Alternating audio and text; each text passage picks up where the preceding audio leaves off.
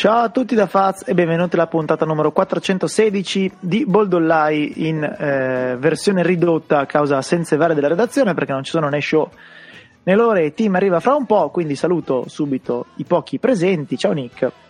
Buonasera a tutti. E, e, ciao, Fele- e, e ciao Felice, esatto. Ciao a tutti. Basta, possiamo andare avanti. finite, le, già, finite le presentazioni. Esatto, già il minutaggio sarà tagliato. Se in più devo togliere un minuto di presentazione, vedi che poi finisce ancora più corto del normale. Il sogno di Bepponato. Esatto, ci sentiamo la settimana prossima. esatto, esattamente, esattamente. Allora, facciamo un breve punto della situazione. Eh, vabbè, è domenica sera, ore 21.45 giù di lì. C'è stata la partita tra gli Hawks e i Pacers, vittoria abbastanza comoda degli Hawks, i Pacers sono stati praticamente sempre sotto, ha rimontato un pochino nel quarto quarto, ma poi eh, controllo abbastanza comodo degli Hawks che hanno avuto 34 punti da Young e 23 o più da Werther, Bogdanovic e Capelà. Capelà anche fatto 25 più 24, così. Stagione di Capelà in generale e a rimbalzo abbastanza eh, decente. Eh, per quanto riguarda i Pacers è tornato Miles Tanner che ha giocato ancora una buona partita ma eh, non è bastato. Insomma i Pacers continuano a fare una stagione onestamente un pochino sotto, sotto, le attese. Forse ci aspettavamo che un allenatore un pochino più innovativo di Macmillan sarebbe andata meglio. In realtà è andata un, un po' peggio o un po' uguale o un po' non lo so. Forse semplicemente sono una squadra media e basta sì, forse quello. È anche vero che hanno avuto praticamente il rimpasto di, di roster a metà stagione, cioè a metà stagione, quasi inizio stagione, però fondamentalmente prendi il training camp che già è difficile per vari motivi e lo, lo, lo tiri via. E quindi riparti a metà, più hanno avuto infortuni. Sì, esatto, è una squadra che non, non ha avuto il training camp per assorbire il cambio allenatore, ha avuto infortuni, ha avuto poi l'Evert fuori, ha avuto E, però in generale mi sembra che anche adesso che sono quasi al completo, vabbè, ti giuro il manto. No, no, certo, però sono al completo, ma dipende come ci arrivi al completo, perché comunque non sei al completo nella migliore delle, delle situazioni possibili, sei al completo comunque devo aver faticato un bel po', cioè questa stagione secondo me è un po' andata dall'inizio, poi se prendi che il tuo miglior scorer ha giocato quattro partite quest'anno e ne giocherà quattro partite. Qualcosa del genere. Credo che... Esatto, esatto. Ah, ma quindi siamo già al miglior scorer, cioè ormai considerato tale? Di quella squadra chi è il miglior scorer? no, Sabonis, tecnicamente, so. tecnicamente. Eh, ma cioè, Sabonis è il miglior giocatore. Ci sta, ci sta, assolutamente. Cioè, poi Sabonis no. secondo me non fa più 20, 25 punti a partita se, se tira 36 volte. Questo, questa è anche un'altra cosa da tenere in considerazione, assolutamente sì. Eh, l'altra partita della notte, della notte, della serata invece è eh, Knicks Pelicans che per qualche motivo è il supplementare perché i Pelicans hanno deciso che volevano tirarla in lungo eh, a parte che, vabbè, dopo un, il secondo quarto è finito 36-19 per i Knicks, il terzo quarto 35-22 per i Pelicans, cioè gente ubriaca a caso che decide da un momento all'altro di invertire il proprio rendimento. In realtà il finale è stato anche caruccio, se non fosse che i Pelicans erano più 3 a tipo 10 secondi dalla fine. Eh, ultimo posto dei Knicks, Rose penetra e per qualche motivo Lonzo sul più 3 aiuta a centro area e lascia libero il tiratore e quindi Bullock dall'angolo fa canestro da 3 e questa cosa è un po' difficile da, cap- da capire, è un po' complessa. E sull'ultimo tiro dei Pelicans a due secondi dalla fine invece palla a Bledsoe che tra l'altro non doveva neanche prendere per forza il tiro urgente come l'ha preso ma tiro urgente di Bledsoe immagina com'è finito ecco. I Pelicans e... fanno, fanno, dei quarti da ufficio inchiesta Mamma mia. tanto, eh? cioè, poi ci sta squadra giovane, tutto quello che si vuole però fanno dei quarti che sembrano veramente farlo apposta, non, non so perché. Sì, cioè c'è quasi un po' l'impressione che Stan Van Gundy non abbia del tutto il polso della squadra. In ogni caso è una squadra di cui è difficile avere il polso perché ha tipo tre anime diverse, cioè l'anima Zion, l'anima Ingram e l'anima, chiamiamoli veterani. E, ed è un po', un po', complicata. Cioè, in ogni caso, ah, qualche mo- in, in, qualche modo probabilmente i playoff ci finiscono, cioè almeno al play ci finiscono lo stesso. Eh, però sì, cioè, si, si complica la vita in un modo che non, non basta. Non. Comunque adesso la stavano anche perdendo perché sono meno 6 a 1 minuto e 50 dalla fine. Quindi vabbè, eh, Knicks come al solito un Randall abbastanza sontuoso, eh, siamo a 30 più 10 senza rimbalzi, ha preso solo 4 rimbalzi ma 10 assist e 5 palle rubate, stagione di Randall assolutamente meravigliosa per la tua gioia Fleccio, ma vabbè, anche se le precettori non sono eccezionali, ma veramente grande stagione. Sempre un pezzo del mio cuore, il buon Julius. No, anche perché... perché fondamentalmente ha aumentato il minutaggio ma non ha calato il rendimento. sai, sai cos'è che c'è? Che eh, cioè, di giocatori che, che migliorano se ne vedono tanti, però normalmente non migliorano mai quei giocatori che dici i mezzi atletici e tecnici ce li avresti ma non hai la testa, quelli lì di solito non, non migliorano mai. Invece lui è in quello perché che fosse un- una palla di cannone che sapeva palleggiare eh, e, e passare e che avesse anche del potenziale da tiratore, lo si vedeva dal giorno uno. Il problema è che si diceva sì vabbè ma mm, non, non lo capisce il gioco, non, non met- non farà mai 2 più 2 e poi l'ha fatto e, e si vede però appunto mh, è più raro che lo facciano questi giocatori qui che, che altri giocatori magari che, che non hanno quel talento lì e aggiungono mh, pezzi al loro gioco uh, col duro lavoro e invece lui eh, ha fatto l'altra strada e ben venga ecco. Sì, assolutamente. Poi, come sempre detto, al di là di chi vincerà il MIP, eh, cioè il most improved, che, che anche chi se ne frega, come chi vince il difensore dell'anno, cioè non è, non è quello il punto, però assolutamente la, la stagione di Randall è, mh, non so in che tipo di miracolo vada inserita, merito sicuramente sia di Thibodeau che suo, perché eh, senza l'aiuto dell'altra parte nessuno dei due ce l'avrebbe fatta individualmente, però veramente veramente un, un sacco di roba questa, co- questa cosa e un sacco di roba anche in X per insomma la, la squadra di cui parliamo, cioè che siano tre, anzi a breve temo quattro partite sopra il 50% a tre quarti di stagione è veramente una roba che non, non credo nessuno avrebbe mai pronosticato, cioè anche gli ottimisti avere in X sesti e quattro partite sopra il 50% è una roba veramente veramente notevole, quindi sul curriculum di entrambi, sia di Randall che di, di Thibodeau. Eh, per quanto riguarda invece, cioè per Nick sarebbe la sesta, la sesta vittoria in fila, non, non ho idea, cioè, la quinta in fila non succedeva tipo dagli anni di Carmelo Anthony, non so se la sesta la fecero mai, poi nel caso leggeremo.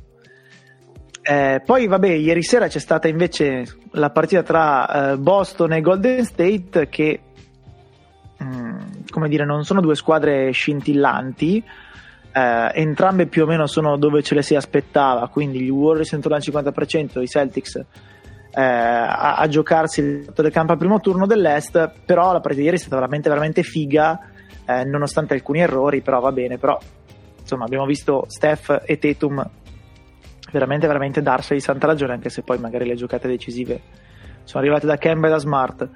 È stata una roba abbastanza, abbastanza bella per essere una partita, di regular season e poi ci sono i record di Steph che non, non so più come elencare perché veramente cioè, c'è la cosa che ha segnato in questa settimana lui da solo ha segnato più triple di tipo 5 franchigie.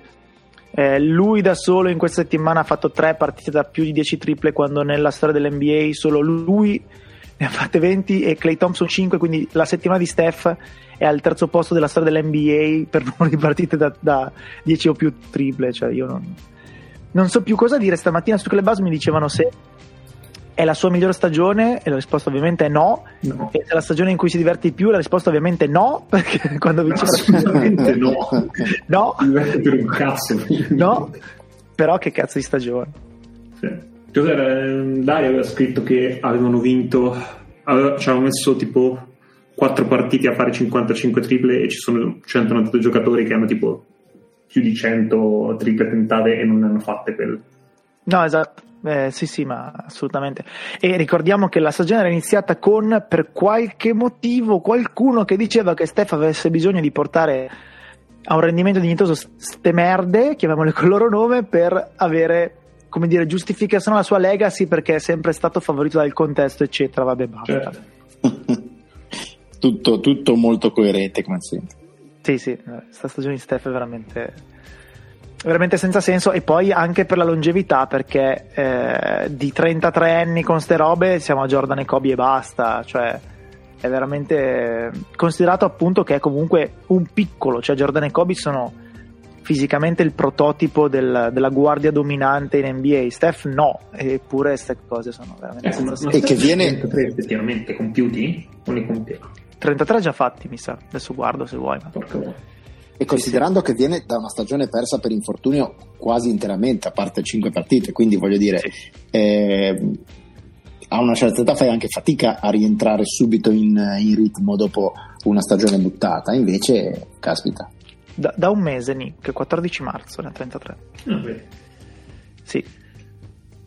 Eh, va bene, allora entriamo un pochino nel, dire, nel cuore della puntata e rispondiamo alla domanda di Sandro che ci è arrivata via Facebook. Ovviamente, come sempre, invitiamo tutti a scriverci un po' ovunque Twitter mm, menzioni, Twitter messaggi diretti, Facebook messaggi diretti, mail eccetera, poi ogni tanto non le leggiamo ma voi scriveteci lo stesso e la domanda di Sandro è buonasera gente, una domanda veloce a cui non sono, sto- sono stato capace di trovare risposte in rete i risultati del plane influenzano le posizioni in lottery? Ovvero, se la decima dovesse ottenere l'ottavo seed, sarebbe fuori dalla lottery? Grazie mille. La risposta ovviamente è sì, eh, nel senso che eh, il torneino determina le posizioni per i playoff, quindi settima ottava non è decima, c'è una partita secca tra settima e ottava in casa della settima e chi la vince è settimo a prescindere. Quindi chi vince settima ottava gioca contro la seconda eh, della conference il primo turno. Chi perde quella partita invece gioca l'altra partitella di spareggio, così di passaggio, contro la vincente di nona decima che ovviamente si gioca in casa della nona, quindi la partita viene sempre ospitata dalla squadra col miglior record, quindi settima ottava dalla settima, eh, nona decima dalla nona e l'altra partita dalla perdente di settima ottava e chi vince la seconda partita del play-in diventa ottava. Eh, per quanto riguarda la lottery, ovviamente chi diventa settima non entra nella lottery, quindi se l'ottava vince eh, contro la settima è già normale che eh, non stia in lottery, ma se la decima per assurdo diventa ottava non partecipa alla lotteria, premesso che vabbè, la, la, la potenziale nona di una conference ha tipo l'1% o qualcosa del genere di vincere la lotteria, ma fa niente quindi per quanto riguarda la lottery segue semplicemente la classifica. Quindi eh, si mettono ovviamente le due conference insieme e si guarda il record. Tra quelle escluse, quindi ovviamente potrebbe anche essere la settima potenzialmente, si guarda, si guarda il record. Non è detto che questa cosa sia definitiva per la storia dell'NBA, la valuteranno, però mi sembra che mh, ci sia un, un certo accordo nel farle andare avanti così queste cose. Non so se avete un'idea in, in merito, se vi sembra corretto o no. Ma credo per ora sia corretto. Si può magari discutere se è carino il play fatto così o meno. Mi, sinceramente mi piaceva un po' di più quello dell'anno scorso, però ovviamente tira in ballo meno squadre, questo qua viene fatto anche un po' per eh, provare a tirare dentro altre squadre. C'è chi dice che non funziona abbastanza, secondo me funziona abbastanza per scoraggiare un po' il tanking. Cioè basta pensare che, ad esempio, Sacramento non è così lontano dal decimo posto, nonostante una stagione tutto sommato così così, ma se non ci fosse così... sia Sacramento, due strisce, con, due strisce separate tipo da nove sconfitte, così per dire. No, no, esatto, però in una stagione normale dove il decimo posto non vale niente, Sacramento avrebbe già mollato da un pezzo vedremo molte più partite eh, inutili dei Kings, quando invece tutto sommato possono fare hanno delle partite da giocare che sono interessanti. Quindi tu stai dicendo che delle partite dei, dei, Kings possono essere utili? Posso dire che possono essere interessanti. ok. O contare qualcosa, che comunque è un miglioramento rispetto a... Va bene, così mi piace già di più, va bene. Ma non Quindi... solo... Eh, no, scusa, pensavo avessi finito. No, no, no, vai, vai. No, dicevo, eh, secondo me funzionano in entrambi i sensi, nel senso che da un lato scoraggia un po' il tanking e dall'altro scoraggia un po' anche le squadre nella metà bassa di quelle che andranno ai playoff in ogni caso a darla un po' su, perché eh, o, o, a fare giochi tipo di, di buttare via le partite perché voglio giocare con la 2 piuttosto che la 3 o con la 4 piuttosto che la 3 perché alla fine se ti rilassi troppo eh, rischi di doverti cioè devi stare attento a non scendere oltre il sesto in questo momento cosa che mh, diciamo così tradizionalmente non, era, non, è mai stato un problema. Cioè, un, a un certo punto della stagione tu eri tra il quinto e il sesto posto e sapevi che comunque eh, a meno di disastri ai playoff ci andavi. Perché arrivarci quinto, sesto, settimo, ottavo diciamo poteva anche farti poca differenza. Adesso insomma tra essere sesto o settimo e quindi tra essere sicuro di andare ai playoff o doverti giocare l'ingresso ai playoff in partite secche e fa un po' più caldo. Allora, io credo soprattutto quest'ultima cosa, eh, nel senso che eh, abbiamo appena visto, mh, allora, facciamo una premessa, questa è forse una stagione in cui si poteva evitare di fare queste cose, eh, parlo dell'NBA che multa i Raptors e gli Spurs. eh, perché sappiamo benissimo insomma quali sono le ragioni. Gli Spurs hanno giocato, se non ho letto male, 23 partite in 38 giorni, una cosa del genere. Che insomma, ecco. E quindi forse se c'è una stagione in cui si poteva evitare di punire le squadre che eh, non manipolano l'injury report e scrivono rest invece di, che ne so, unghia incarnita, magari va, bene anche uguale. Però eh, l'NBA ha già fatto capire che certe cose non sono gradite. Eh, in ogni caso, abbiamo visto due squadre, cioè i, gli Spurs che comunque credo vogliono entrare almeno al play-in, i Raptors che invece credono non vogliono entrare al play-in, far riposare i giocatori e darla su in certe partite nonostante quella posizione. Invece credo assolutamente che eh, varrà appunto l'ultima cosa che dicevi, cioè eviteremo di vedere squadre che sono dal quinto al sesto al settimo posto dar su le ultime 3, 4, 5 partite della regular season perché arrivare a sesti e settimi cambierà tanto eh, perché comunque in partita secca sai mai cosa diavolo ti succede vai a giocarti una partita secca contro Steph o vai a giocarti una partita secca contro Zion che non è Steph ma insomma una partita secca mostruosa può anche tirarla fuori arrivando magari quindi, dopo, dopo, dieci giorni in cui hai giochicchiato, tra l'altro, quindi hai anche esatto. bassa tensione, basso, basso, allenamento e tutto quanto. Esattamente, quindi credo che per quel, quella fascia di squadre sì, eh, questo, questo, sistema sarà abbastanza determinante per evitare robacce. Per, per le decime e undicesime sono meno convinto, ripeto, basta guardare i Raptors però in ogni caso mi sembra che tutto compreso, anche se non, non per tutte le squadre insomma è stato lo stesso tipo di, di input positivo, sì, cioè l'obiettivo è stato raggiunto, quello credo anch'io di sì. Intanto per qualche motivo vanno avanti 12 ore, ma i Knicks ormai sono più 8 a 25 secondi alla fine, quindi piantatela con i falli, le review, eccetera, finite sta partita. Ma infatti sono già su Brooklyn Miami, mi spiace. Bravo.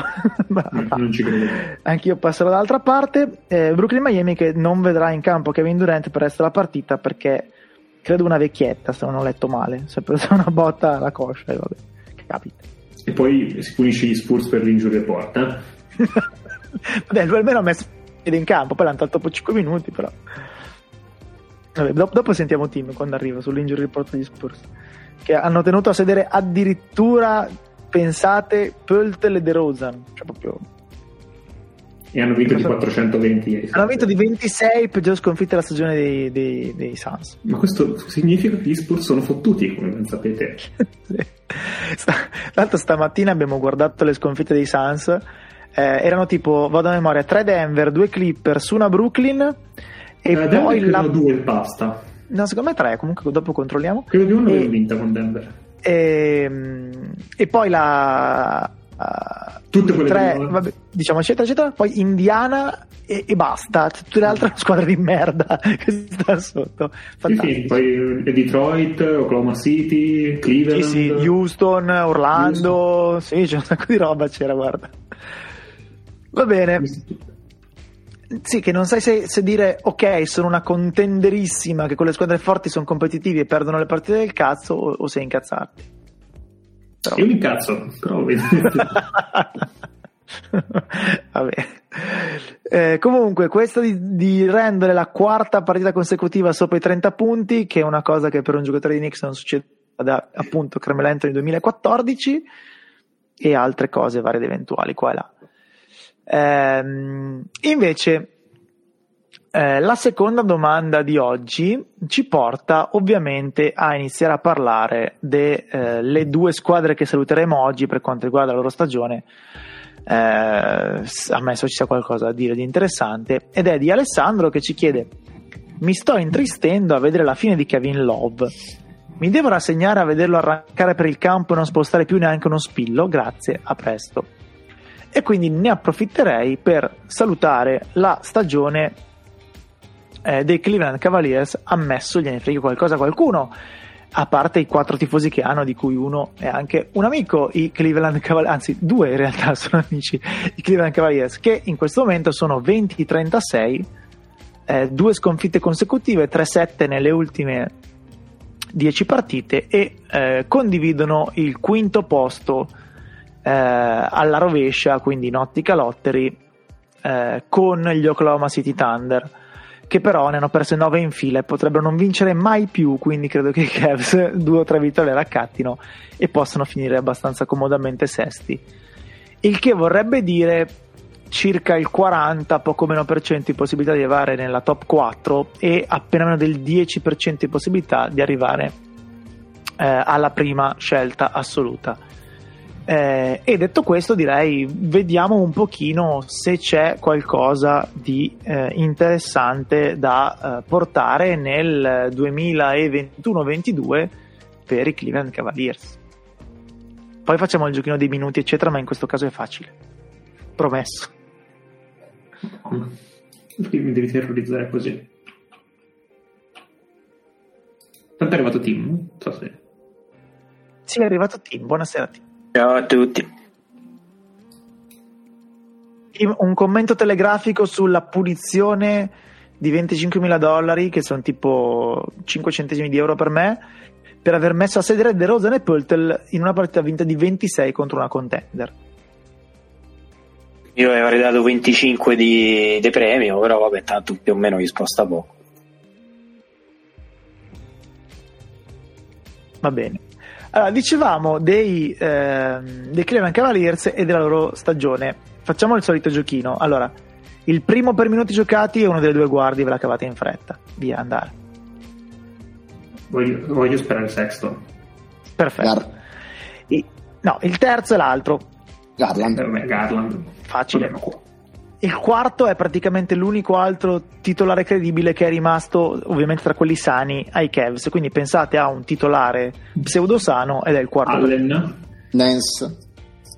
No, Nance non è stato così sano, Allen è arrivato dopo. Quindi Allen è il quinto, Nance è il sesto. Per minuti eh, ne manca uno europeo. Europeo. Osman. Perfetto. Quindi abbiamo il, primo, il, il primo per minuti giocati è Sexton, il terzo è Garland, il quarto Osman, il quinto Allen, il sesto Nance. Ora, Drummond è ancora oggi l'ottavo per minuti giocati. Pensavo il secondo mi stavo preoccupando. no, non esageriamo. dei Cleveland Cavaliers. Il secondo per minuti giocati dei Cleveland Cavaliers è il loro rookie ed è l'unico ad aver giocato 51 partite. Dai, ru- rookie vi ho aiutati un sacco. Okoro? Perfetto. Quindi Okoro è il secondo per minuti giocati nella stagione dei Cavs. Tutte le partite ha giocato? Eh, non so se siano tutte 51, adesso ve Porca lo vacca. dico. Eh, no, No, ne chiedevo, giocate 56. No, Chiedevo. ne hanno giocate 56 Cavs, quindi comunque tutte no, però ne hanno Ok. giocate tante, con anche 32 minuti di impatto, di impiego, quindi comunque l'hanno sfruttato abbastanza. Adesso vorrei sapere da voi il settimo. C'è da dire che il settimo non è inquietante come mm, Josh Jackson quarto e eh, Jason Tate primo e Sterling Brown secondo. Ma chi è il settimo per minuti dei Cavs? Sarà Giavalone? C. Il 9 è Dot, il 8 è Drummond, l'abbiamo detto, il 9 è Dodson, Perché è Dante Exum. eh, no, Dexon è il diciottesimo, Eh, No. Prince? Eh, no, è il decimo, Ma Prince il cantante, mi auguro. no, è morto quello, quindi no. Eh, vabbè, Love non può essere perché ha giocato. Love 14, Eh, Chi è che gioca sala? però dai, no, Dodson. vabbè, posso aiutare. Eh? La vedova, dico, dai. Come? Della vedova. 16, ha giocato 9 partite. No, della vedova non sapevo nemmeno che avesse giocato in NBA. il settimo per minuti giocati dei Cavs è Dian Wade. Ma veramente. però è il settimo, dai, su, è accettabile. 47 partite giocate. Secondo, eh, anzi, no, terzo dopo Okoro e Osman. Vabbè, no, a parte, a parte questo giochino che è sempre interessante, però per i Cavs, ripeto, un cioè, po' perché ha meno. giocato tante partite, ma solo garbage time tutte le partite. No, eh, No. Ha, ha anche 13 partenze in quintetto. Mm. Buon per lui. No, no, c'è, c'è stato un momento che una lobbying si era formata per metto Wade che alla fine è un morbidone bianco lungo che tira da tre Esatto. più o meno c'ha la faccia tipo Don Gugliotta se posso aiutarti con la fisionomia e l'idea era facciamo giocare Wade e non facciamo più giocare Kevin Love questo attesta come sta messo Kevin Love tornando al discorso di prima e come stanno messi i Cavs Esatto, le stesse partite in quintetto di Kevin Love, di Wade, tanto per rendere l'idea. Eh, allora, iniziamo da Love. Eh, ricordo il problema di Kevin Love, eh, che è il suo contratto, 31 milioni e 2 la prossima stagione, 30 milioni quella dopo. Se Love vorrà, farà la mossa Blake Griffin, quindi di quei 60 rinuncia a 20, una roba così, e si libera e va a fare il, l'ottavo in una squadra competitiva, altrimenti temo che, vedre, che lo vedremo in questo, in questo stato. Eh, perché credo che il ruolo di Kevin Love oggi sia lo stesso di Blake Griffin, cioè se vuoi fare se vuoi andare in una squadra forte fai, fai l'ottavo. Poi non so se avete altre, altre idee in merito, ma non credo tanto diverse. No, almeno quello. Spero non abbia il ruolo di Marco Soldridge che salutiamo allora. Una volta per tutti, però. Sì, mm, è quello. Il problema di Love che è schiavo del suo contratto, se vogliamo, perché non è ancora materiale da buyout, perché costerebbe veramente, veramente troppo, però è tecnicamente materiale da buyout, salarialmente non ancora. Quindi magari riescono a spostarlo come contratto in scadenza, nemmeno l'anno prossimo, credo, tra due anni forse. No, no, no, esatto. Cioè, se, se, lo spostano in scadenza, lo spostano nell'estate 23, Due. quindi figurati.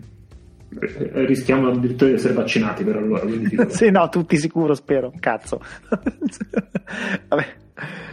E invece sui Cavs in generale non so. Eh, allora, partiamo dall'allenatore. Hanno Bickerstaff che secondo me è proprio il 6 meno meno, cioè il competitivo per definizione. Quindi... Sì, però diciamo che i, i Cleveland sono stati interessanti le prime 5-6 partite della stagione. Sì, sì.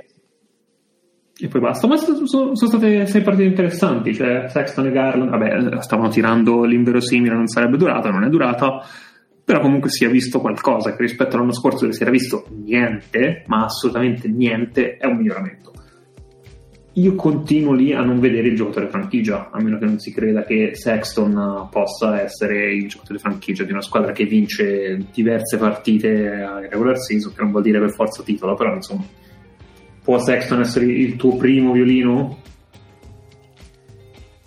Io faccio un po' fatica a vederlo, puoi essere. Assolutamente no.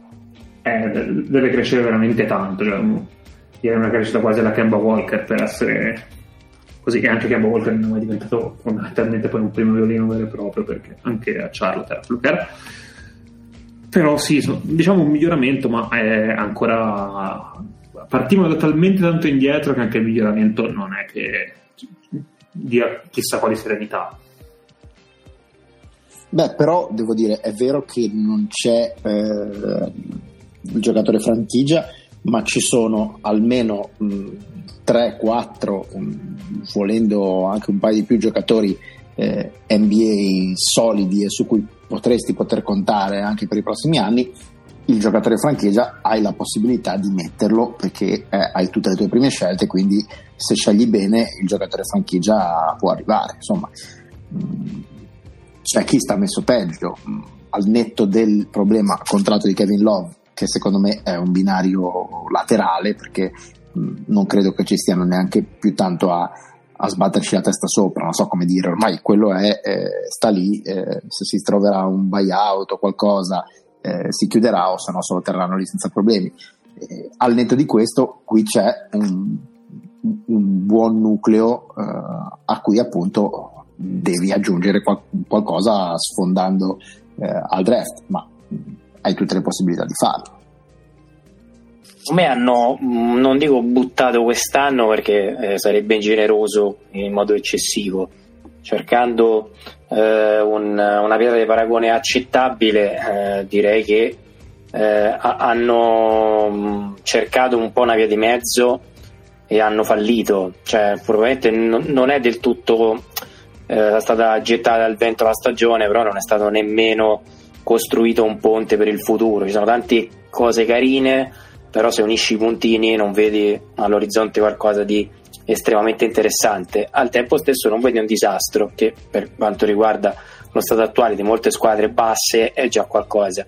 A me è impressionato il fatto che eh, Okoro, che ad esempio secondo me è un gran bel driver, anche se non si usa un po' più questo termine parlando di, di giocatori di quel tipo, eh, uno slasher veramente antico sotto tanti punti di vista, ha improvvisamente cominciato a elevare il suo rendimento nel momento in cui della vedova che ha tutti i limiti del mondo ma che a pallacanestro sa giocare e ha delle letture almeno above average improvvisamente comincia a diventare un tagliante un giocatore che se gioca contro gli Spurs magari ti mette 15 punti e li mette i 15 punti giusti cioè quelli che pesano non tanto per, per fare statistica eh, Sexton è probabilmente meglio di quanto mi aspettassi l'anno scorso anche se non è una squadra decente bisogna vedere quello che fa eh, il problema è questi qui eh, hanno materiale scambiabile per un big? Probabilmente no.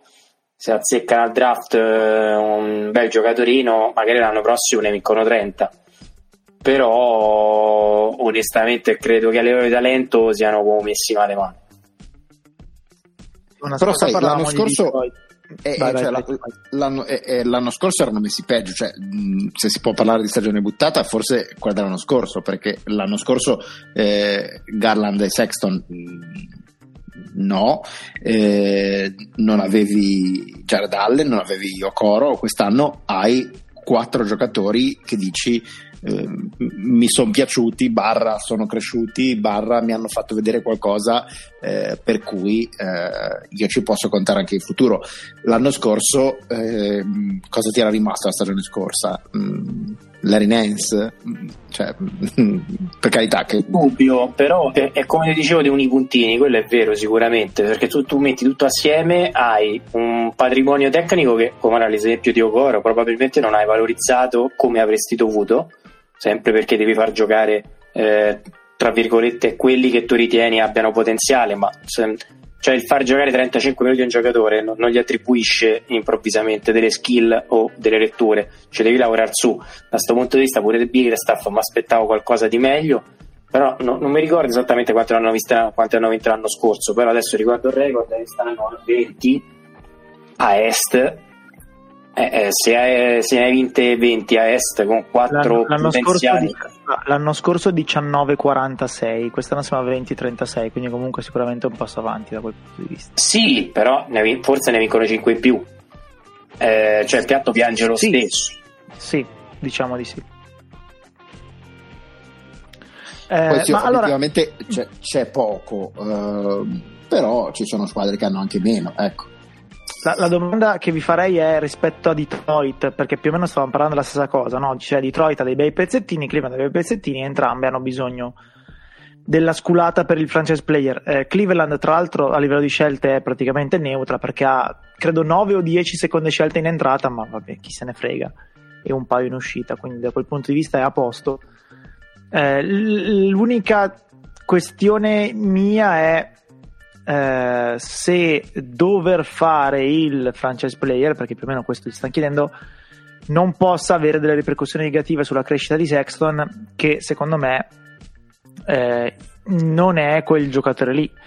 Quindi mentre Garland eh, a me dà l'impressione dell'embrione di un titolare solido, eh, perché non sa fare magari niente in modo eccellente, ma è un tiratore onesto, è un passatore onesto, ha delle letture oneste e tutto il resto non vorrei che questa roba di dover fare l'eroe poi lasci delle scorie in Sexton che non, non siano facilmente sì. rimovibili. Il sailing, così. il sailing secondo me, se, se è fortunato, è il Williams. Eh, io, io, probabilmente mi aspetterei qualcosa di più, cioè più, più un, un titolare eh, come dire, un all-rounder che in teoria in difesa lui non sarebbe manco male anche se non capisce una mazza quando è off the ball, ma sul pallone non è malaccio Sexton. Eh, però sicuramente questo dover fare, ripeto, questo dover fare l'eroe potrebbe lasciare delle, delle scorie. Eh, ma, ma tornando indietro, secondo voi è meglio il core giovane dei Pistons o questo qua o siamo lì? Io prenderei questo sinceramente perché i Pistons hanno Jeremy Grant che fa la differenza, ma Jeremy Grant quando i Pistons torneranno rilevanti, se dovessero tornare rilevanti, eh, probabilmente non sarà più della partita eh, perché saranno passati 3-4 anni e il suo contratto eh, ce n'ha per altri due.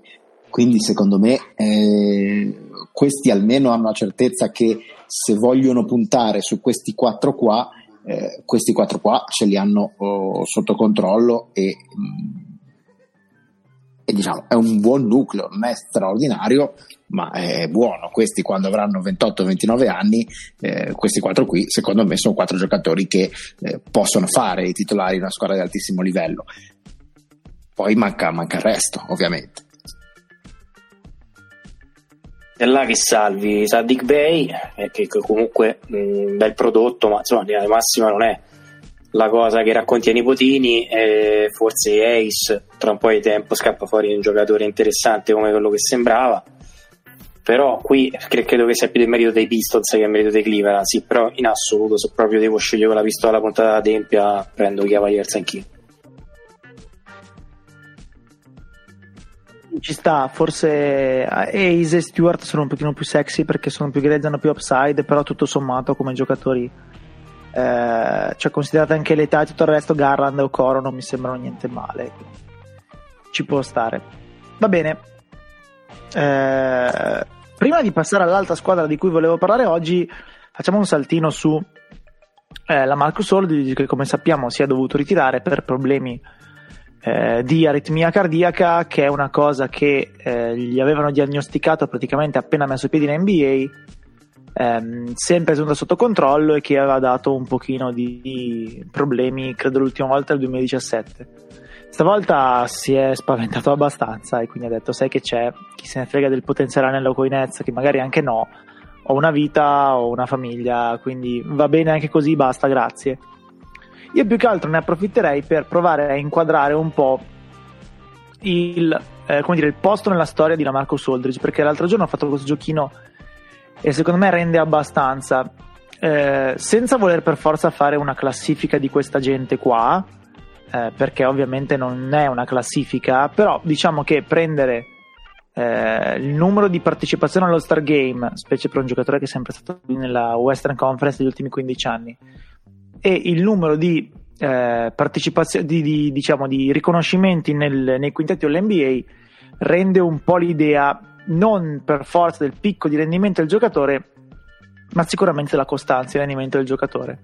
Quindi io vi leggo, eh, alcuni nomi mi hanno sorpreso, alcuni ovviamente un po' meno, i giocatori che hanno avuto eh, riconoscimenti compatibili, comparabili con quelli di Aldridge. Eh, diciamo, se lo mettiamo in, eh, in, fila per numero di convocazioni agli All-NBA, Aldridge, secondo Basketball Reference, che calcola anche la ABA è il eh, cinquantesimo eh, miglior giocatore. Poi in realtà dell'IBA quelli significativi sono solo Irving e Barry, che probabilmente gli starebbero davanti lo stesso. Quindi diciamo che Aldridge è il cinquantesimo. Eh, zero primi quintetti, due secondi quintetti, ter- tre terzi quintetti. Giocatori che hanno avuto un mm, riconoscimenti comparabili a questo sono Blake Griffin, eh, Tim Hardaway, Grant Hill, Lillard, Yao Ming, eh, Mitch Richmond, Ben Wallace e più o meno basta. No, no. Per dare un'idea, un giocatore avuto... su due che hai nominato è sinistramente simile. Eh, esatto. Quindi giocatori che hanno avuto un, una carriera almeno per gli All-NBA simile. Passare riconoscimenti All-Star Game, quindi convocazione all-Star Game. Aldridge ne ha 7 eh, vi leggo gli 8, i 7 e i 6, giusto per avere un po' di contesto. Non tutti, ma quelli che secondo me hanno, hanno ha senso leggere. Con 8 convocazioni allo Star Game. Vince Carter, Dave Cowens, vabbè, Anthony Davis è ancora in ballo. Dwight Howard, di Mutombo, Steve Nash, Yao Ming. Con 7, oltre Aldridge, ci sono Stephen Curry, Paul George, Grant Hill, Kyrie Irving, Joe Johnson, Tracy McGrady, Kevin McHale, Alonso Morning, Scottie Pippen, Willis Reed, Nate Tarmond, James Worthy, questi sette, eh, come Aldridge. A 6, cioè uno meno di Aldridge, ci sono Tiny Archibald, Adrian Dentley, Joe Dumars, Pau Gasol, Blake Griffin, eh, Sean Kemp, Damian Lillard, Kyle Lowry, Jermaine O'Neill, che è un altro nome che secondo me suona bene, Tony Parker, Mitch Richmond, Amari Stadameyer e basta. Io vi ho letto i giocatori che hanno avuto numero di convocazione allo Star Game e a All NBA, ripeto, uguali a quelli di Lamarcus Aldridge. Aggiungo porca puttana, così per dire tra le righe. non so, vi, vi aspettavate una roba così? Pensavate meno? Pensavate diverso? Pensavate... Ma eh, Aldridge ha avuto sempre dei numeri abbastanza grossi e ha avuto la sfortuna di non essere mai nella squadra sotto il riflettore più grosso. Per assurdo, la squadra forse più sotto i riflettori è stata Brooklyn di quest'anno, se non gli Spurs di appena quando era arrivato là, perché hanno comunque degli ottimi Spurs che avevano preso il free agent più grosso sul mercato, ma per il resto non è mai stato nella squadra. Però sì, c'erano stagioni in cui era Portland, in cui magari andava ai playoff, ne faceva 42, ma settimana dopo nessuno si ricordava che Aldridge aveva giocato quella stagione in NBA, perché è anche un giocatore che non è proprio da highlight, non è proprio il giocatore su cui fai il filmato di, che, che, spari su YouTube, fai il mixtape, quindi è, passa anche un po' in sardina così. Però sì, cioè, ha avuto una carriera estremamente produttiva e estremamente solida da sempre. Cioè, da quando era rookie, comunque ha avuto una buona stagione da rookie, poi è sempre stato molto produttivo e, ed è un gioco veramente particolare, insomma, perché mm, lo faceva vedere Goldsberry in una mappa di tiro, praticamente tirava solo da sinistra evidentemente non ha, non ha gioco alla destra del, del tabellone, ha uno skill set tutto suo e eh, a suo modo comunque fa parte della storia dell'NBA, però ovviamente no, non va nella parte della storia che è più celebrata, non è quella de, delle finali, dei titoli, eccetera, eccetera. Sì, diciamo che Aldridge ha, ha avuto anche ehm, una collocazione particolare nella sua carriera perché eh, comunque avrebbe potuto, quella squadra lì avrebbe potuto essere la squadra di Roy e Oden eh, e Aldridge e invece è stato lui a doversela mm, caricare sulle spalle. Eh, quindi secondo me la, la, la legacy di, di Aldridge de- dovrà comunque essere positiva per il fatto che ha tenuto rilevante da solo una franchigia in una fase in cui mm, cioè, mm, che sarebbe stato devastante per chiunque. Il problema, secondo me, con Aldridge, più che diciamo così, eh, più che i risultati che non ha ottenuto, che avrebbe potuto ottenere dei migliori, è stato il non essere riuscito a so dire, a, a, far filare meglio la sua relazione con Lillard all'inizio. Perché se eh, Lillard e, e, Aldridge fossero stati sulla stessa pagina da subito e fossero rimasti eh, insieme, forse i Blazers qualche, eh, qualche soddisfazione in più se la sarebbero potuta togliere. Quello secondo me può essere l'unico, l'unico problema, cioè una scelta di... Ehm, una scelta fatta ragionando sul eh, non vorrei chiamarla inimicizia personale, però sembrava che quando lui ha lasciato i Blazers lui e Lillard proprio non, eh, non andassero d'accordo eh, non so se più in campo o più fuori poi entrambi hanno ricucito il rapporto dopo ma eh, è un altro discorso però come, come, come, impatto in campo, come continuità in campo è stato uno dei giocatori veramente più continui in, in assoluto uh, nella Lega in, in tutto questo periodo. Il tiro più immarcabile per una decade no, una decade no ma probabilmente per 5 o 7 anni sì eh, della Lega uno dei tiri più immarcabili della Lega che, eh, un tiro che in altri tempi avremmo definito il pet shot cioè quel tiro che eh, paradossalmente eh, identifichi solo in un campetto, cioè nel senso che sai già che quando parte quel rilascio lì 9 su 10 o 8 su 10 è praticamente canestro e non puoi far nulla perché al massimo puoi alzare le mani un po'. Per certi versi non era troppo dissimile dallo swish di, di Novitsky, anche se qui siamo a una, a una, scala di importanza ridotta, però no, non andiamo troppo distanti da quel tipo di immarcabilità per certi versi. Problema di Aldridge è che rispetto al talento offensivo che ha dimostrato eh, ha palesato dei palesi limiti a livello eh, di rapporti interpersonali. Eh, Fleccio diceva di Lillard, ma lui ha fatto fatica quando improvvisamente scelsero Oden, che poi andò, andò come è andato a finire, e anche quando in realtà eh, tutte le attenzioni della gente, come giusto che fosse, erano spostate su Brandon Roy si è sempre un po' sentito eh, smarrito, come non identificato, eh, valorizzato dal tifo e tutto sommato anche dalla narrativa che ha circondato i Blazers. Solo intorno ai 25-27 ha cominciato a diventare, ah, vero, quella era Marcus Aldridge, forse in concomitanza del primo Star. e non ha mai metabolizzata secondo me questa cosa, anche quando è arrivato a San Antonio eh, e ha capito di dover seguire certe regole e che non era proprio il, l'uomo franchigia ma uno dei pezzi della squadra ha fatto fatica, ricorderete quando c'era la palese richiesta dei trade e più o meno sembrava che non potesse andare d'accordo nemmeno con, con Duncan e con Socito che ce ne vuole. Quindi a me è dispiaciuto perché e poi col tempo è diventato un giocatore falena nel senso che ha improvvisamente annacquato le sue letture difensive è un giocatore che due o tre anni fa era un problema e negli ultimi due o tre anni è diventato proprio un, veramente un buco nero difensivamente parlando e quello, quello ovviamente dispiace perché probabilmente le, le, malignate che ho sentito ah ecco vedi ai Nets va tutto bene perché si ritira oltre e una gioca nei playoff.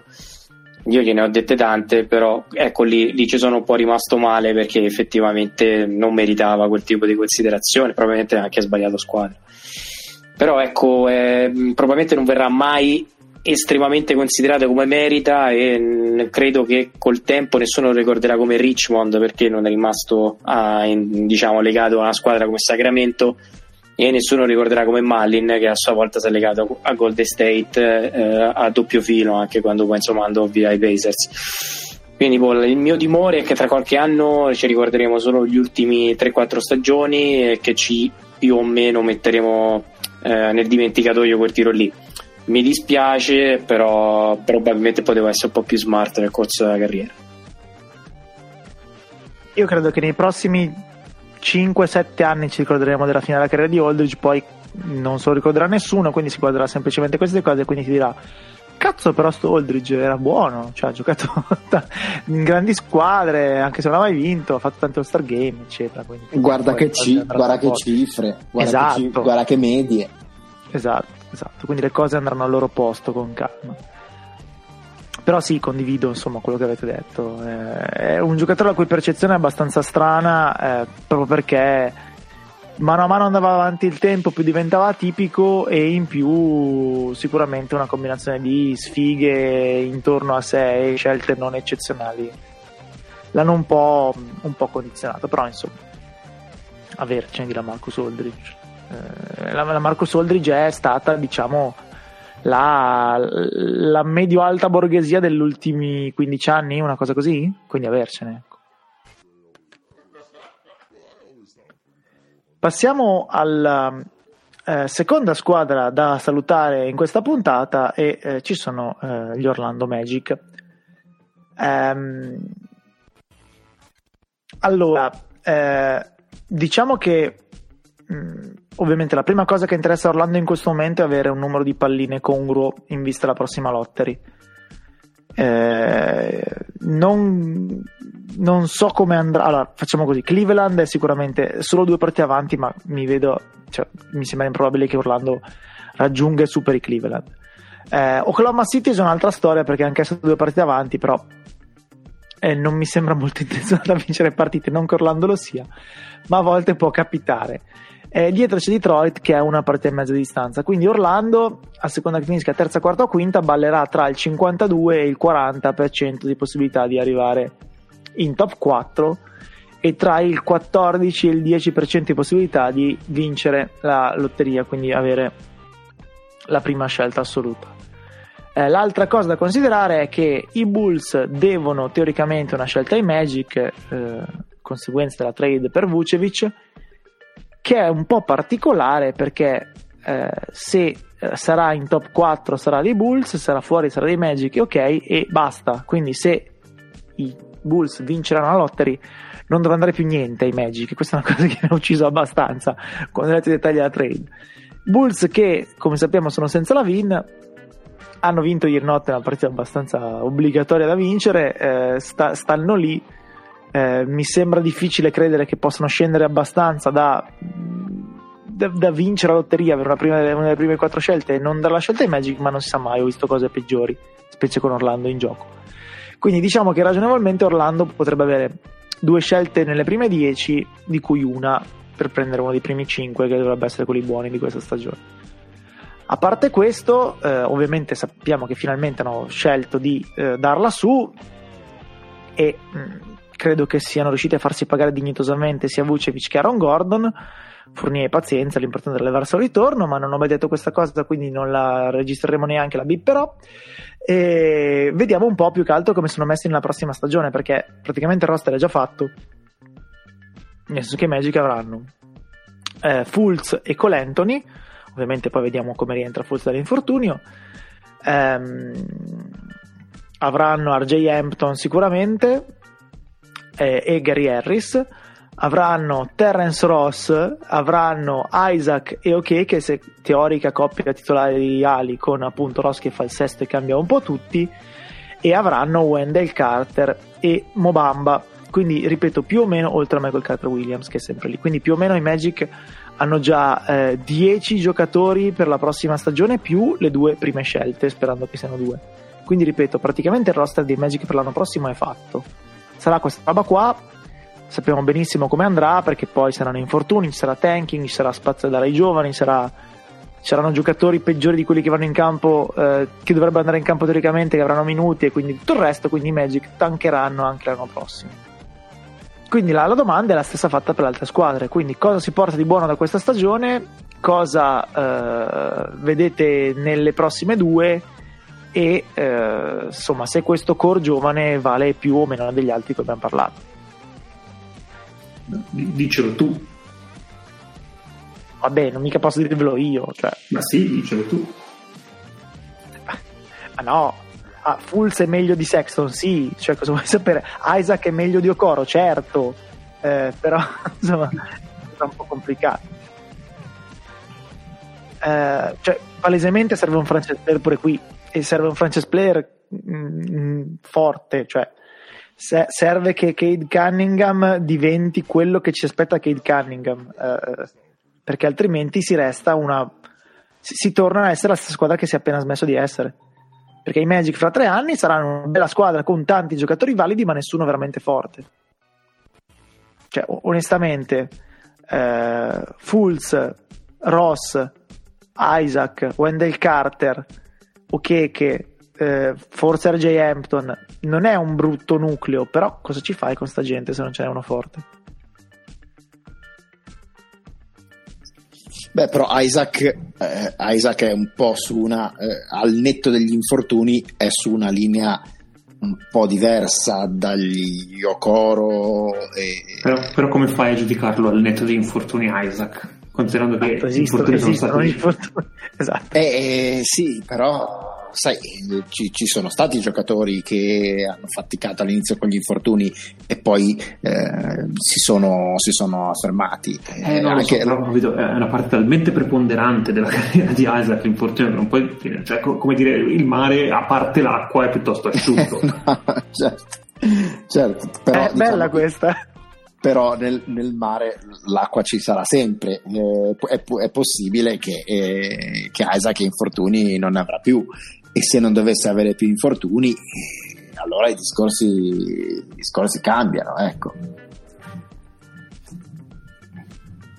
Credo cioè, che il problema senza... di Magic, eh, l'ultimo almeno, fosse una, una sensazione di, di, muffa, di stantio che ormai circondava quel nucleo lì, perché non era mai diventato quello che la critica sperava, anche probabilmente che i tifosi immaginavano all'inizio, poi probabilmente c'era una disillusione maggiore rispetto a quello che magari pensava la stampa.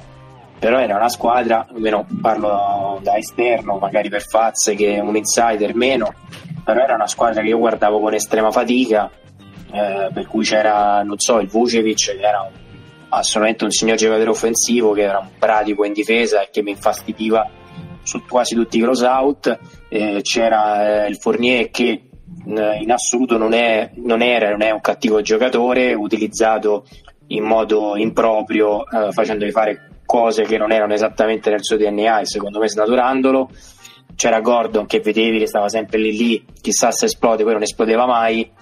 E siccome la narrativa pesa in NBA, secondo me molto più una classifica decente in questo momento, è stato un bel ripartire e tutto sommato i giocatori che sono a Porto adesso hanno due o tre anni. Pazzo lo diceva, vedremo magari due o tre anni saremo allo stesso punto. Però è l'occasione secondo me di diventare una squadra più accattivante indipendentemente dal fatto di piccare il giocatore franchigia di prendere giocatori forse meno europei nella concezione. Cioè un attimino un po' più eh, lacrime e sangue che ti spingano a vedere la squadra e che la vedano un po' di più per dire anche di Embiid eh, si diceva quando ha saltato le prime due stagioni non lo puoi valutare al netto degli infortuni. E anche di Blake Griffin quando saltò la prima stagione si diceva eh, ma eh, un giocatore così atletico cosa sarà? eccetera eccetera. È ovvio che per, per quei casi lì ce ne sono molti altri che poi eh, hanno dovuto abbandonare eh, la lega o il basket. Ma io prenderei molto più volentieri un rischio su Isaac piuttosto che eh, un Garland o Sexton ecco con tutto rispetto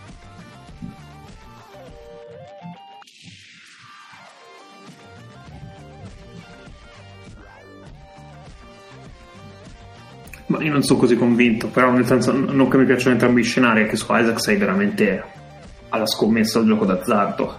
E capisco che se la vinci va molto bene, però ora, ora come ora le prospettive sono basse, cioè stai scommettendo su un cavallo che ne ha passate parecchie, quindi non, so, non sarei così sicuro di dire il futuro è buono perché c'è Isaac, o il futuro potrebbe essere buono perché c'è Isaac, non è nemmeno così per forza considerevole come opzione. No, no, no, quello no, quello no però, però, dicevo, in un contesto di squadre che comunque eh, hanno tutte grosse incertezze per il futuro, eh, qui almeno l'incertezza non è eh, dovrò cercare un grande giocatore da qualche parte, chissà se lo troverò. Secondo me qui l'incertezza è io un grande giocatore potenziale ce l'ho già, mi basta che rimanga sano, come era il discorso dei Sixers per Embiid, cioè eh, l'incertezza sul, sul fatto che uno mi resti sano è comunque un'incertezza mh, inferiore sul fatto di dire devo trovare un all-star. Tanti, queste sono le mie prime scelte, tanti auguri, perché que- quella è un'incertezza, diciamo così, eh, molto più spessa. Eh, ci, ci, sta tutto. Eh, eh, io non diciamo che le prove, sicuramente la prossima, forse anche la dopo stagione dei Magic saranno molto incentrate sull'appunto mm, mettere bene le radici per quello che sarà. Considerate che poi Isaac ha appena avuto 4 anni di estensione di contratto, quindi sarà sicuramente eh, fino al 2025 con Orlando, quindi non c'è nessuna fretta. Non ci sarà fretta nella prossima stagione. Eh, minuti sotto controllo, rieducazione fisica recupero funzionale completi, tutto il resto, quindi fretta non ce n'è. E questo potrebbe essere sicuramente un, un lato positivo del, della ricostruzione completa dei Magic. Poi ovviamente non puoi mai sapere, quindi vabbè, lo, lo, metti in conto che potrebbe anche rompersi, però sicuramente diciamo che il, il 75% di Isaac è molto meglio di tutto quello che le altre squadre giovani di cui abbiamo parlato hanno eh, fino a questo punto. Quindi su qua siamo d'accordo perché comunque è un attaccante competente e un difensore primi 10 NBA, credo, o qualcosa di molto simile. Sì, comunque potenzialmente è, è il giocatore che vorresti avere, senz'altro, quindi quello lì non, non c'è problema. Secondo me di Orlando c'è da dire anche che il loro core, comunque il loro futuro, non sembra potenzialmente il, il, più brillante di tutti, perché ovviamente non sono nei livelli di Pelicans, Thunder e quant'altro, però allo stesso tempo non sono così fottuti come erano i rock, come sono i Rockets, come, come sono altre realtà. E quindi si, trovano anche nel tanking in questa sorta di limbo che non so, no, ovviamente quando sei in questa fase è, è troppo presto e troppo sbagliato anche semplicemente dire loro finiranno meglio, loro finiranno peggio e andrà come andrà. Orlando Vabbè, ha dalla met- sua che non è compromessa e se si muove bene può tornare Mettiam- su. Mettiamola così, eh, vi ripeto il roster. Fools Anthony, eh, Gary Harris, Harvey Hampton, eh, Terrence Ross, eh, Okeke, eh, Jonathan Isaac, eh, diciamo Carter Williams, eh, Wendell Carter Mobamba. Eh, e poi c'è Terrence Ross, ripeto, che, che aleggia sempre lì. I'm the captain now. Più, più la prima scelta di Magic, che sarà diciamo presumibilmente una top 5, quindi uno di quelli buoni interi di questo draft, più forse una scelta dei Bulls. Questa squadra l'anno prossimo quante partite vince? Cioè dove la vedete? Riesce a stare nelle ultime 5? Va troppo più su? Tu sei convinto che il roster del prossimo anno è questo, che non muovono nessuno di quelli che mi hai detto? Abbastanza. Sì, tu credi nemmeno Gary Harris? Eh sì, ma anche se muovono Gary Harris chi se ne frega, cioè nel senso co- cosa cambia muovere Gary Harris? Eh, nel- No, nel- per mobility. Sì, sì, però, cioè, nel senso, cioè, Gary Harris mi spiace per lui, ma in questo momento Gary Harris è sostanzialmente irrilevante. L- No, lo no, è no, adesso, lo sarà l'anno prossimo in ogni caso. Ma sicuramente, però sto dicendo, sei sicuro che tu tieni questo roster per giocare con questo roster o tieni questo roster per muovere pezzi? Beh, a- mm, quelli che muovi sono solo Harris e Carter Williams, perché pure Ross ha altri due anni di contratto. Metti anche che muovi anche Ross, ok? Diciamo che se muovi sia Harris che Ross, metti in chiaro le cose. Non sono sicuro che tu riesca ad arrivare nelle ultime tre, ma nelle ultime cinque ci arrivi. Eh, diciamo che voi vi aspettate comunque che Orlando sia un'altra volta ultime 4-5, giusto? Eh, rischiano di finire un pelo più su, però effettivamente loro, cioè, gli manca una stella lì. Cioè, lì, lì palesemente manca anche semplicemente il giocatore che si prende gli ultimi tiri. A meno che non, non vuoi dirmi che è Fulso o Carter Williams, in, ogni caso sono molto preoccupato della cosa. Mm, No, non credo. No. O Ross, non, non so, però. Eh sì, però Ross, cioè nel senso sappiamo cos'è. Cioè, capisci, manca quella figura Sì, lì. sì, ma non ne, sto, no, no, c'è. ma non ne sto facendo, non ne sto facendo un discorso di eh, quanto competitivi sono i Magic l'anno, l'anno prossimo, è un discorso di quanto riescono a tankare anche l'anno prossimo, perché comunque vorrebbe dire a quel punto avere eh, premesso che i playoff comunque non li fanno manco l'anno dopo, a meno veramente di una crescita pazzesca di Fulz, Isaac, Wendell Carter e ok che è quello che scelgono quest'anno e così via. Io credo che i Magic vanno- vadano incontro a questa più altre due stagioni eh, in cui non vedranno i playoff. Questa sappiamo bene come andrà, la prossima più o meno non ci andiamo tanto lontano, quella dopo vediamo. Quindi i Magic arriveranno al 2023-24 con 5 prime scelte, le tre proprie e le due dei Bulls, da aggiungere a questa roba qua, che nel frattempo avrà perso tutti i veterani, perché niente Otto Porta, niente Gary Harris, niente Terrence Ross, eh, niente Carter Williams e così via, e sarà invece tutto questo core giovane più appunto quelle 5 prime scelte. Ehm, come diceva Fleccio, c'è, c'è di peggio onestamente. Poi può andare molto bene, può andare molto male, possono tornare una squadra che vince il 45% a est ed è irrilevante, mm, possono essere qualsiasi cosa, però onestamente se non altro c'è l'illusione di poter vendere alla, alla tifoseria e all'ambiente qualcosa, eh, perché hanno, hanno delle prospettive oneste, ecco. anche se magari quello che c'è adesso non è tutto bellissimo, le prospettive sono oneste. Tu, tu sei con... Cioè, nel senso, ci sono dei roster composti da molti più grandi cialtroni di quelli che hanno loro, senza dubbio, però secondo me manca anche qualcosa.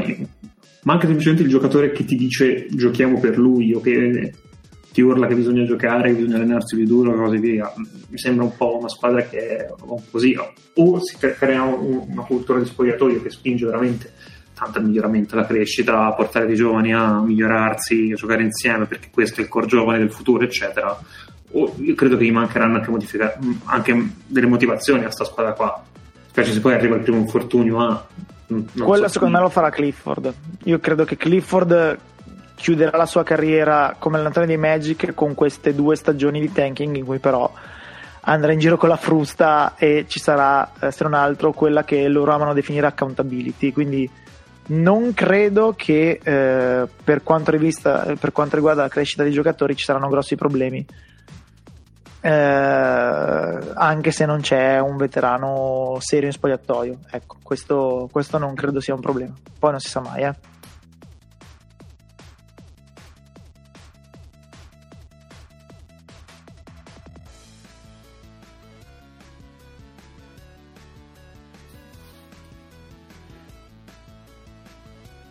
Tim nega tutto, penso non puoi nemmeno parlare. Oh, no, eh, nel No. senso- Se volete, se volete insisto io, eh, però più di tanto. No, vabbè, ma, cioè, a meno che non, non- non sia- non abbia fatto uno, un salto spazio-temporale, eh, in caso chiedo scusa, eh, involontariamente eh, su- sui Magic non saprei cos'altro aggiungere. Cheat. Diciamo che la- l'anno prossimo i Thunder probabilmente saranno peggio Eh, I Cavs e Pistons eh, più o meno saranno lì, poi dipende da quanto appunto i Magic faranno giocare e riusciranno a far giocare le loro teoriche stelle.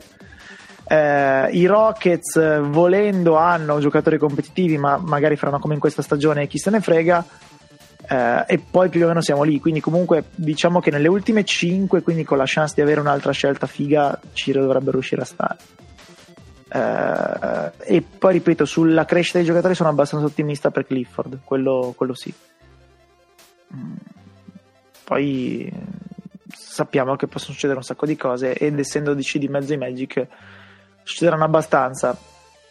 Eh, l'anno prossimo hanno anche un pochino di spazio per eventualmente assorbire un contrattaccio da qualcuno eh, e farsi pagare, però onestamente non vedo neanche sti contratti in giro per la Lega. Eh, per cui insomma le, le, contender possano voler pagare i Magic del caso per levarsi di torno. Perché una volta andato Orford non so se ci sia tanto altro in giro quindi anche di questo spazio non se ne fanno granché. Però ripeto tutto sommato almeno siamo decisi a fare qualcosa. Io, io apprezzo la, la, finalmente l'aver deciso qualcosa. Dopo anni a non decidere una mazza.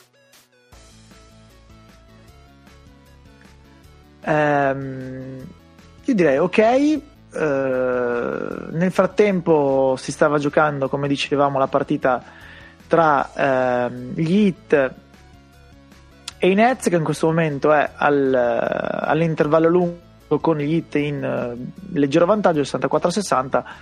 Abbiamo detto insomma di Kevin Durant che ha giocato 4 minuti e poi è uscito. Comunque ha segnato 8 punti in 4 minuti, così di passaggio e, e, poco altro da aggiungere per ora. Non so se avete altre cose successe in settimana di cui eh, volete chiacchierare a caso, perché comunque abbiamo detto del, del, delle diciamo, punizioni per le squadre che stanno facendo riposare troppo i giocatori, beh, di Aldridge più o meno.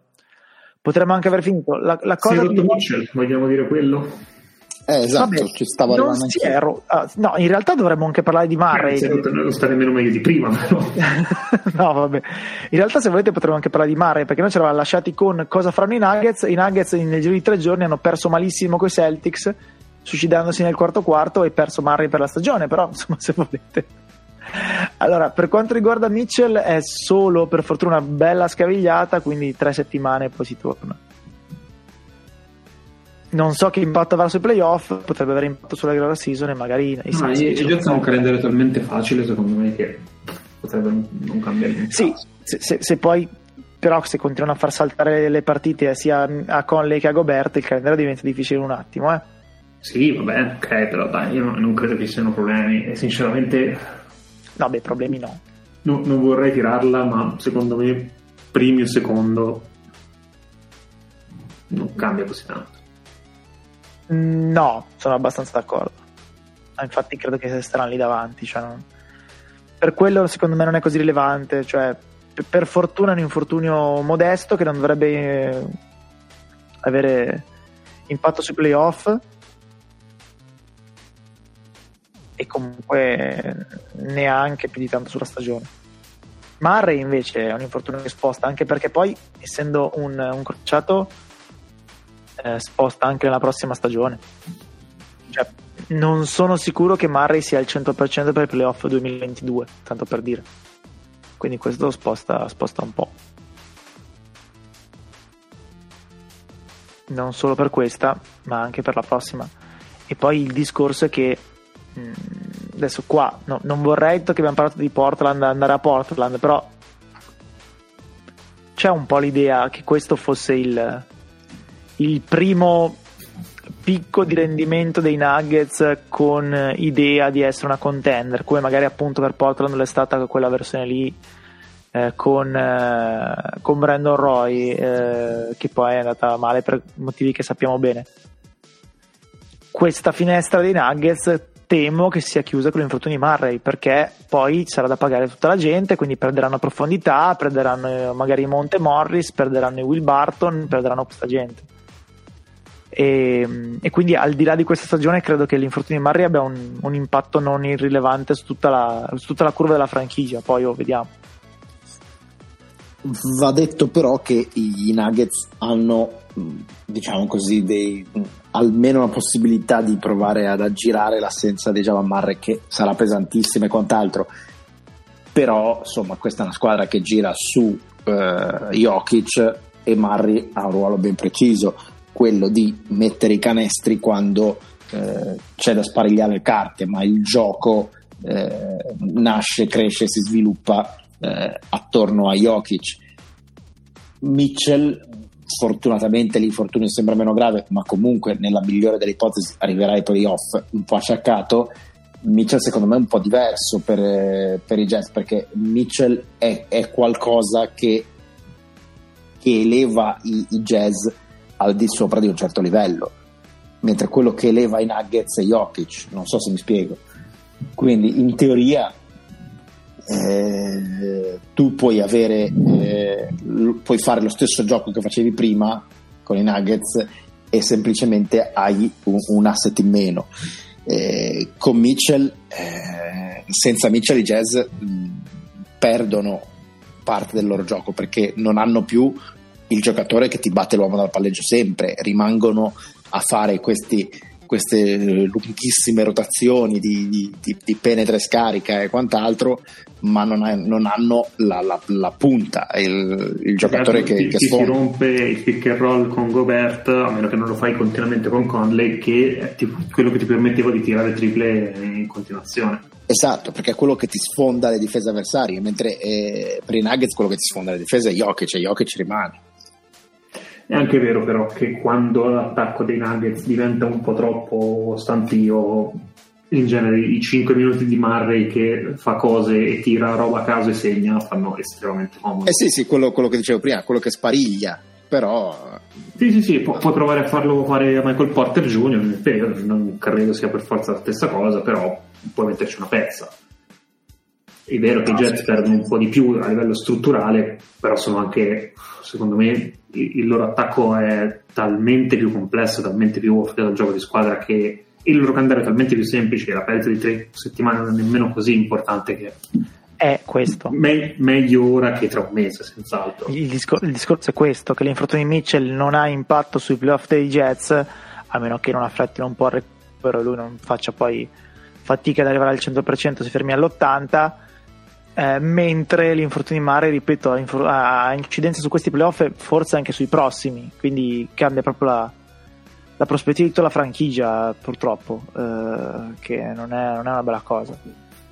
Eh, perché non è, non, è un, non è, un, mercato straripante, effettivamente l'effetto Portland con Brandon Roy forse fa troppo male a livello di memoria, però probabilmente se non è azzeccato ci va comunque vicino. L'impressione è che i Nuggets effettivamente avessero messo assieme forse una delle uniche eh, outsider autentiche e intriganti, forse, forse, molto probabilmente non avrebbero vinto, però era la classica squadra su cui probabilmente avresti puntato il tuo euro o il dollaro, eh, dice no, non, non succede, ma se succede anche perché insomma, è una squadra che non ammazza nessuno ma che non muore con nessuno come ha dimostrato nei, nei playoff eh, negli ultimi due playoff. Eh, mm, sì, cre- credo che le cose te- o-, o, cementano e nel bene o nel male riescono a convincere gli altri a restare oppure se effettivamente anche io non la vedo benissimo. Eh, detto questo i Jets eh, sono in una situazione di eh, win-win situation nel senso che adesso lo fanno riposare eh, possono permettersi di, di, di, mettere il freno, tanto più o meno il fattore campo ce l'hanno, eh, a Ovest penso che conterà parecchio, sanno già che i Nuggets li possono battere adesso e prima secondo me qualche dubbio in più ce l'avevano anche loro. E adesso sono a tutti gli effetti, a meno che succeda qualcosa di straordinario, il vero, tra virgolette, eh, jolly a ovest, cosa che cioè diventano loro i Nuggets in questo momento. Eh, non so se reggono la, le, le, eh, diciamo, l'elevazione del, del, loro status, eh, però eh, in uno stato di vita tua, eh, cioè mors tua, vita mea, eh, direi che ci sta. Quindi ora diventano molto più importanti rispetto a prima. Senza guardare, secondo voi quanti punti ha partita fa Michael Porter Jr. in questa stagione? Totali o per partita? No, no, punti a partita finora. Secco 15.7. 16 anche avete detto una roba così. Leccio? Non c'è più, l'abbiamo perso. Comunque, 17.7. Eh, quanti assist fa a partita Michael Porter Jr.? H 3. 1? 1. Ha una partita da 4, due partite da capirai tipo. tre- credo di sì, due partite da 3, poi una decina da 2 e ne ha 16 con 0 assist. Mi sa che ho visto quelle che ne ha fatti 3 allora, evidentemente. Sì, un po'. ha 16 partite con 0 Pro- assist. provando a giustificarlo parzialmente, Prego. è il, è il terminale dell'attacco, non è Sì, un sì. costruttore di gioco. Ok, dimmi un altro terminale che sta in NBA così devo vedere quanti assist fa. TJ Warren, Non vale, lo conosci Come troppo vale? bene, ma più di uno lo faceva comunque. non, non credo, credo era 1.2 l'anno scorso. Va bene. Guarda, Adesso, ci- ci vado a vedere. adesso vado a vedere. Andiamo a vedere. Quanti ne faceva? 1.3 l'anno scorso. ecco, vedi. Curiosamente siamo a livello, considerando diciamo che i punteggi sono levitati, eh, cioè siamo a livello Yinkadare, cioè che più o meno Eh, cioè, fece, fece il primo assist tipo dopo le prime 30 partite NBA e poi la gente, oh, Sì, sì. vabbè, però c'è il rischio che Porter tra due o tre anni sia un signor giocatore, il rischio c'è, No, no, per carità. siamo sicuri. Per carità. Allora, i passa- vediamo i passaggi, giusto per sfizio. Quanti passaggi fa a partita, a partita Michael Porter Jr.? Allora, TJ Warren ne faceva ne ha fatti 1.3 con 15 tiri a partita. Che, che- che mi sembra una buona media. Michael Porter Jr. quanti tiri siamo a partita? Guarda, Michael Porter Jr. fa 23 tipo passaggi a partita, se ti interessa. Non ho guardato quanti tiri faccia a partita. Ci guardo subito. Prendo il volo. Vai, vai. Perché qua siamo a- Porter fa fra 15, 14. 13 tiri a partita, 12 e 6. Ok, 13, 13 è onesto. Quindi fa eh, un, Siamo sul TJ tiro, Warren, un tiro ogni no, ma un tiro ogni due passaggi. Perché se fa 23-24 passaggi, a pa- passaggi è un assist, passaggi. Quindi fa un tiro ogni Mi due sembra, passaggi. mol- mi sembra molto generoso, quindi. sì, guarda, una roba. Cioè... Vabbè, basta. Direi che l'abbiamo massacrata abbastanza. Bella questa cosa, un tiro ogni due passaggi. Dovremmo approfondire se troviamo qualcuno. Poi raccattiamo i nomi dei potenziali e vediamo se esiste un'altra cosa così in NBA. Guarda, anzi, potremmo anche fare abbastanza in fretta. Basta che elenchiamo i giocatori per assist e vediamo se c'è qualcosa del genere. Facciamolo live, questa cosa molto molto bella. Allora, per assist a partita, ordine inverso, leviamo i giocatori che non esistono. Iniziamo da... Vabbè, guarda... Vabbè, c'è Moses Brown che fa 0,1 assist a partita, che è leggendario. Ma come 0,1? Ma perché? Vabbè. C'è Okongu degli Hawks che ne fa 0,2. Vabbè, forse dobbiamo togliere i lunghi, ma che facciamo prima? Povere bestie. Vabbè, allora, facciamo gare giocate, facciamo sopra i 25. E minuti giocati facciamo sopra i 20, dai, to. Così facciamo un pochino di, di filtri, ma prendere solo quelli teoricamente buoni abbastanza. Allora, di non lunghi lunghi, quindi non 5, abbiamo, abbiamo Bertans che fa 0,9 assist a partita, Markkanen 0,9 assist a partita, Michael Porter Jr. 1 assist a partita, Marcus Morris 1.1 assist a partita, che mi pare notevole, eh, con, eh, vediamo un po', 10 tiri, quindi comunque Michael Porter lo batte perché ha 12 tiri e 6. E altra gente su questi numeri c'è John Collins e Kelly Oubre che hanno 13 tiri a partita e 1.4 assist. Quindi mi sa che Porter nel rapporto passaggi fatti e tiri presi è il leader NBA, se vogliamo definirlo leader. Vabbè, mi sa che abbiamo delirato abbastanza, quindi possiamo anche chiudere eh, perché siamo decisamente andati oltre con gli argomenti. Eh, salutiamo Fleccio che è scappato via, immagino, per necessità, gen- per necessità, genitoriali. Sì, diciamo che è caduto, secondo me è stato richiamato all'ordine. Eh, Manco la fortuna, ma... esatto. Non il valore, non il valore. Esatto. Ciao Tim. Ciao a tutti, d'altronde è fine stagione, quindi anche questa è la modalità di fine stagione. Ma, ma, è fine stagione davvero? Perché sembra che ne manchino un bot in realtà. No, ma manca, guarda, mancano tre settimane al play-in tournament, quattro settimane ai playoff e poi però ne mancano altre otto di settimane, quindi non è così tanto. Quindi è garbage, dai, è garbage. Potrebbe essere garbage, sì. Quindi ciao Tim, ciao Nick. Buonasera a tutti e due. e due, esatto, c'è anche da Faz. E a settimana prossima. Cause I'm a picker, I'm a grinner, I'm a lover, and I'm a sinner. I play my music in the sun. I'm a joker, I'm a smoker, I'm a midnight joker. I get my loving on the